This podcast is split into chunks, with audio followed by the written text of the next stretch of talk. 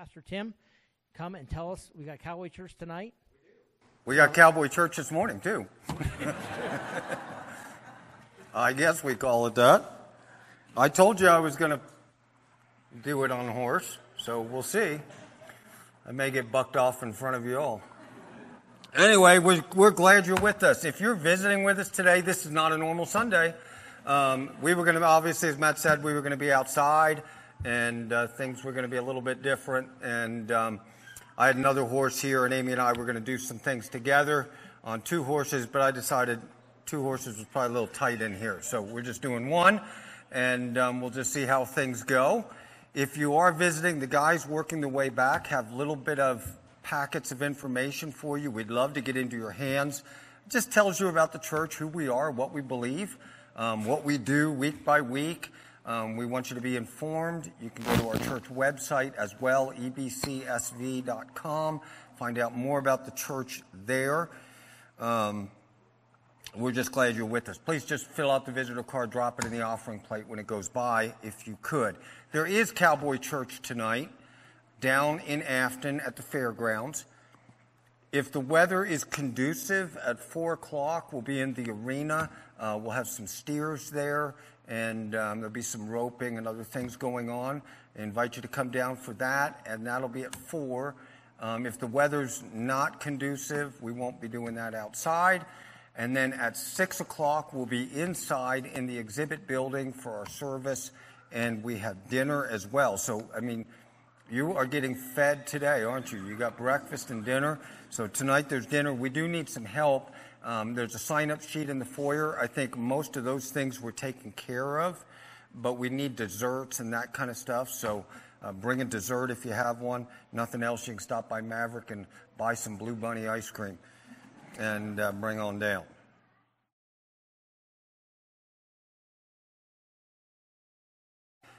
I'm on. No, no, no, no, no, no, no. Hey, oh. Oh, oh. Just it. She thinks we want to do something.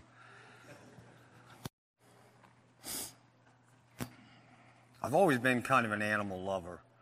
Um, when we growing up, we grew up on a farm, and um, we always had pet pheasants or raccoons.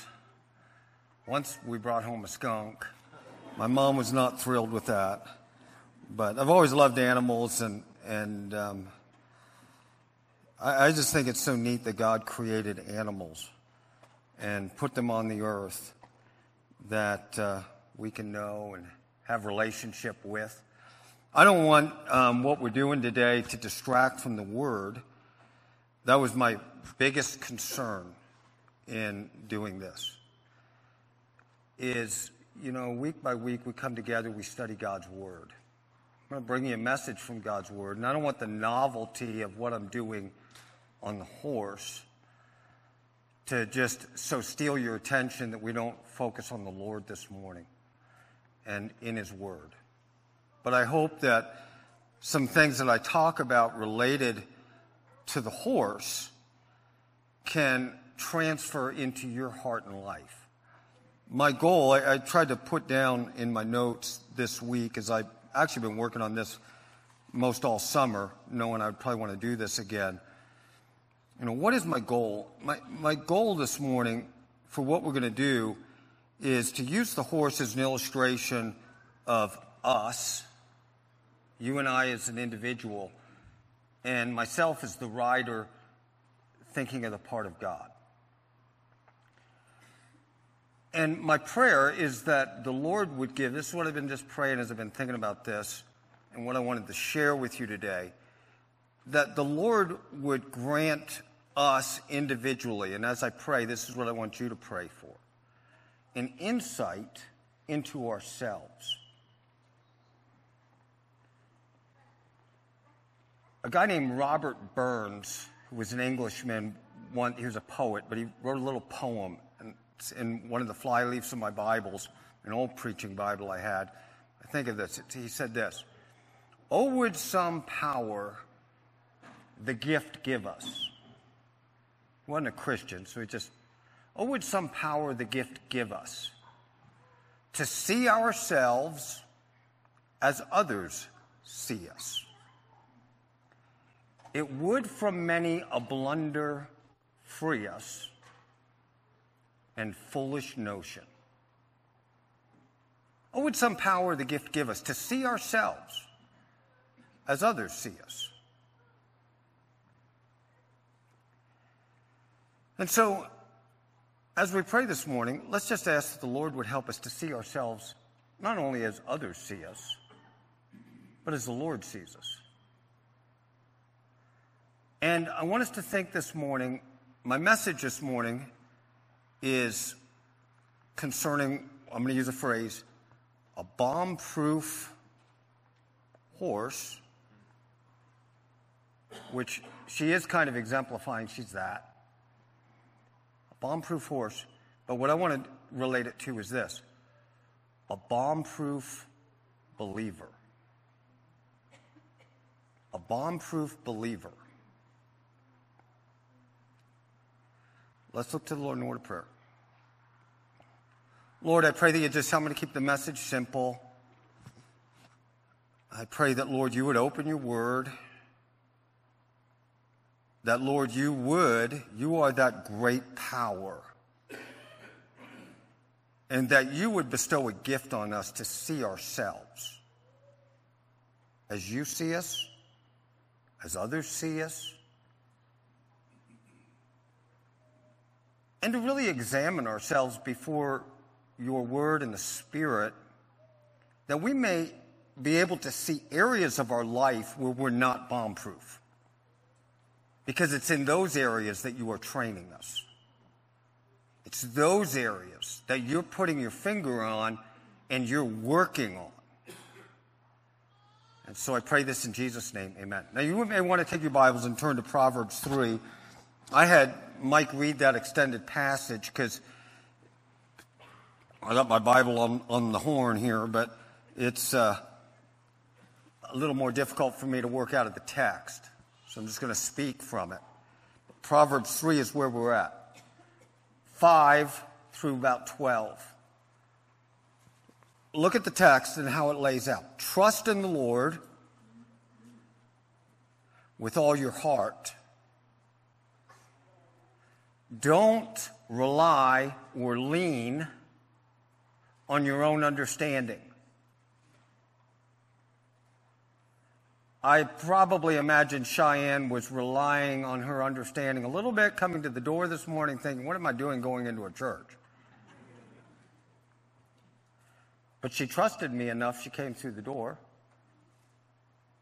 And she's just stood here, settled in, enjoyed the worship, enjoyed the kids, done just fine.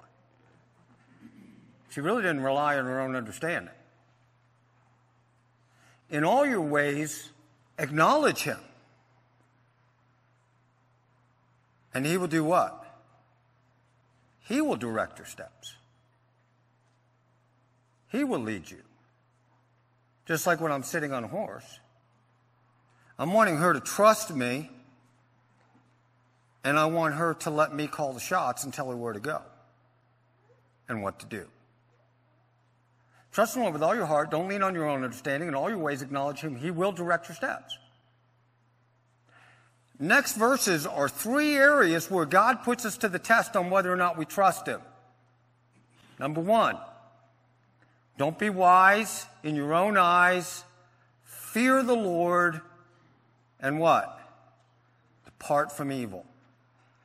Will be healing, it says, to your navel. That's the Hebrew. It will be refreshment to your bones. And then he says, number two, do you trust me? Honor the Lord with your wealth. Not with just what's left over at the end of the month, but with what? The first fruits of all your bounty. And then what happens? So your barns will be filled with plenty and your vats will overflow with new wine.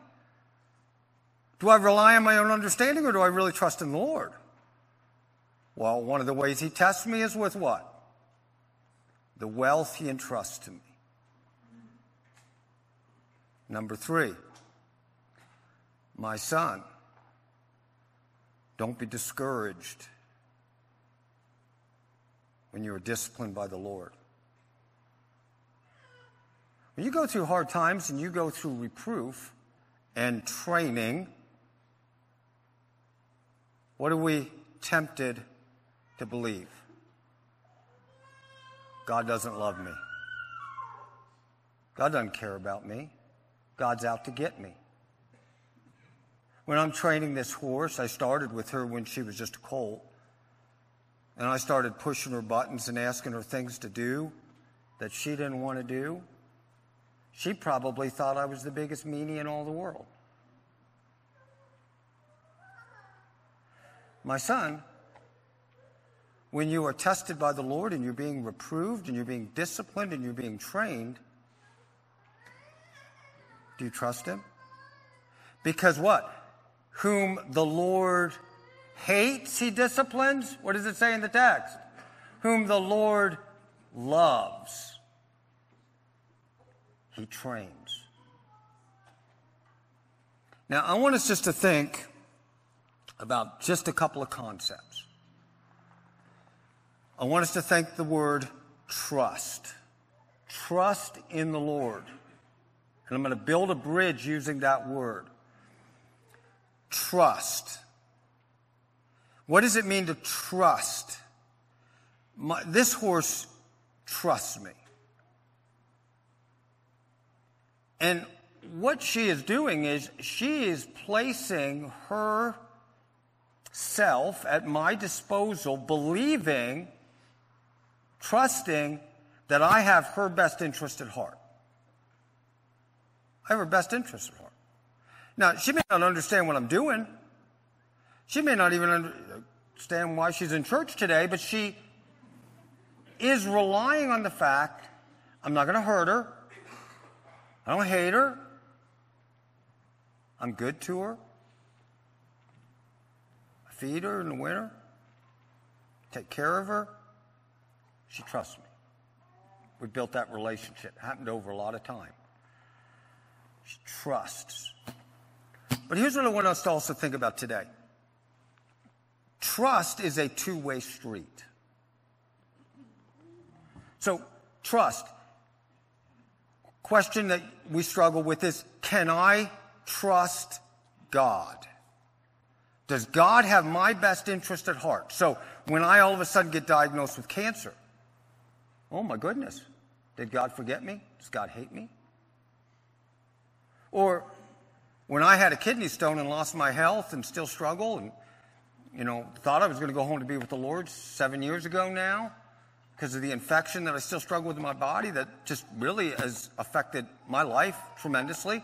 I can look across you and see many of you have had health issues, financial issues, all kinds of different things that God, in His sovereign care, brought into your life, right? That didn't happen outside of His providential will. He brought it in my son, whom the Lord loves, he trains. Whatever that issue is. Can I trust God? But let's pretend that we were in God's shoes today.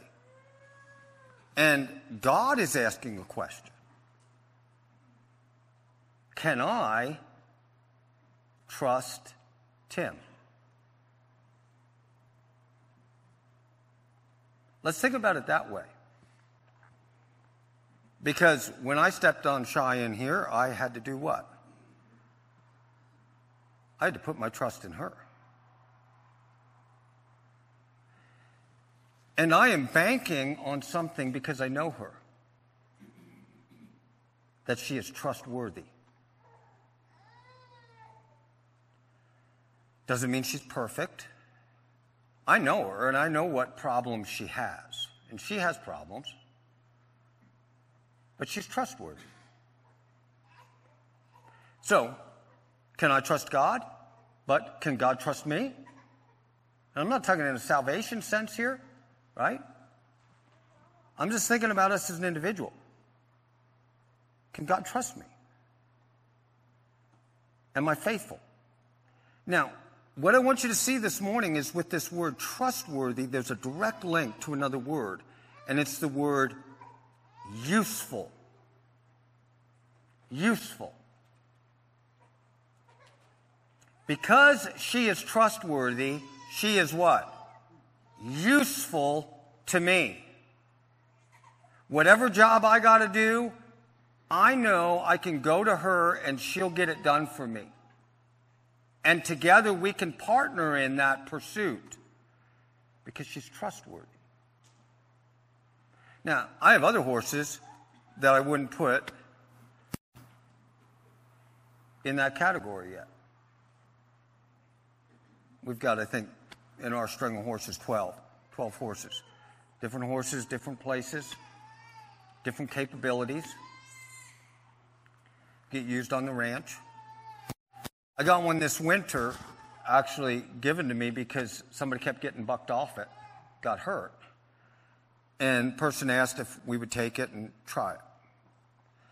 And um, when I went to pick that horse up, it took me, I think, three hours to catch it because it was scared to death. Scared to death. Something happened to that horse somewhere along the way, somewhere along its journey, scared to death. So I just, okay, it's going to take me some time. Wasn't going to get mad, wanted to get out fight on the horse. Wanted to have a good experience and build some trust. Took my time. Took about three hours till finally that horse submitted and just let me catch him. Got him home. He was freaked out. Took about three, four months. Now we're big buds my big game with Buddy is I hide carrots different places in my garments and see if he can find them. And we're just big buds. But he still got his issues. You know, that person got bucked off, and so I, you know, I've been riding him a little bit, and when the dust settled and I was still on his back, I was very thankful that the Lord kept me in the seat because it wasn't my good riding. You know, he can buck. Um, and so we're working through it. Now, because he can do that and he's exemplified he can do that, you know what? I don't trust him. I don't trust him. I like him. And I have a lot of goodwill towards him, and I want to use him, but I don't trust him. And so we're going to school right now. And we're working through issues. Now, here's what happens he gets into a reactive place in his mind. And you know when this happens to you, something triggers you know those kind of things. You start feeling in your gut when it's coming on, right? Somebody's asking you to do something, or you know something's going to, and it's like all of a sudden you start feeling the tension and you're about to blow. You're going to have the blow up. You get reactive. How do you get out of re- that reactive thing? Now, that's what happens with a horse, okay? So all of a sudden, I'm asking this horse to do something, something's going to trigger him, he's going to blow. Now I got to work with that horse, and I can't talk to him and just say, you know, reason with me here. You know, no, we got to figure out how to communicate in a way that I can work him through that state of reactive pressure to submit to me, so that eventually he is trained and is going to be useful. That's my goal. So I want him to be useful. But right now I don't trust him. Now, there are different things that can you know, destroy a relationship with a horse that kind of cause it to not be trustworthy, right? By the way, I don't think I'm the best horseman in the world. Some little there's people in this room a lot better horsemen than I am. I've done a lot of it, and you know, I'm not sitting here because I think I'm the best horseman. I'm just here to try to teach some lessons. I want to make sure you understand that. But different things can happen. I've seen a lot of different things happen. A lot of you have seen different things happen with a horse. And there can be problems, you know, bucking, biting, hard to catch, loading in a trailer. Horse has a bad experience getting in a horse trailer. I had a friend who was on his way to a team roping and uh, he got hit head on. He was driving a pickup truck, got hit head on, and dumped him over and his horse trailer. And the horse went through the roof of the trailer. Horse survived it, Took a little while for that horse to want to get in a trailer again. Right? That was a bad experience. Or somebody's going to load some, you know, maybe you're going to load a horse in a trailer and it don't want to go, so you get mad. You take a baseball bat to its head. You know, that's probably not a good way to train a horse to get in a horse trailer. So, you know, if you're having trouble that way, come talk to me and I can give you a better pointer than just beating up on your horse thinking it's going to get somewhere. God doesn't do that with us. Don't do it with your animal. All kinds of things. You know, tie up a horse and then it, you know, somebody comes walking up to the horse and the horse is tied up to a hitching rail and it just goes to pieces, blows up. That's a wreck, isn't it?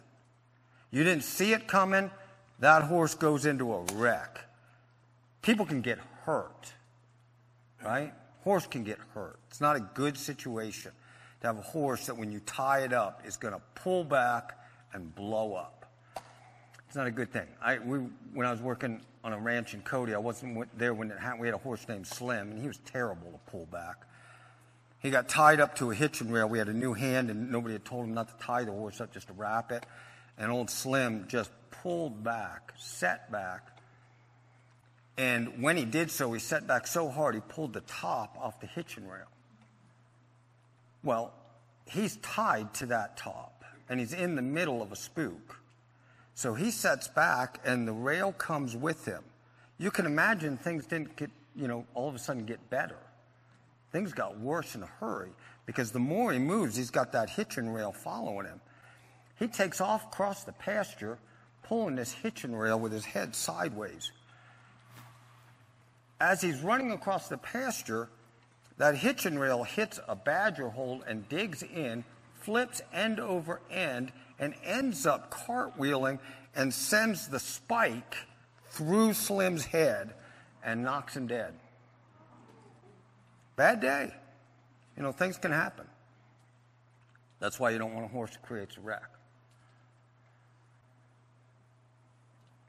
When you first enter a horse's life, you maybe don't know what its problems are, what its triggers are. Just like when we enter into each other's lives in church. and something's going on, and somebody says something a certain way, or this is going to happen at church, and all of a sudden somebody has a train wreck. You ever seen that in the church?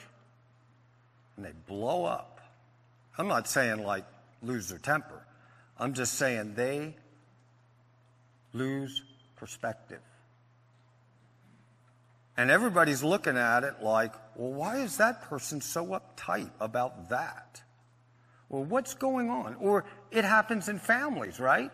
In marriages. There's trigger things that happen. And all of a sudden, there's this blow up. And other people are looking at that around you thinking, what is that all about? And what happens when those things happens is we are not useful.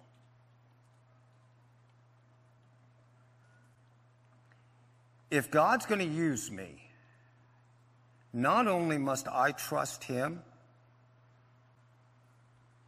he must be able to trust me. I must be trustworthy my usefulness to the Lord in every area of my life my marriage, my parenting, my job, whatever it is my usefulness in life is directly tied to whether I'm trustworthy. And if I am not trustworthy in any area, whatever area that is, it will reduce my effectiveness. So, the Lord knows those areas just like I knew her areas. And what does the Lord do? He goes to work on those areas. Why? Because he hates you? No. Why? Because he wants you to be useful. That's why certain issues keep creeping up in your life certain relationships keep, you know, kind of reproducing themselves is because God is trying to get your attention in some area and He's trying to get us to work on that point with Him.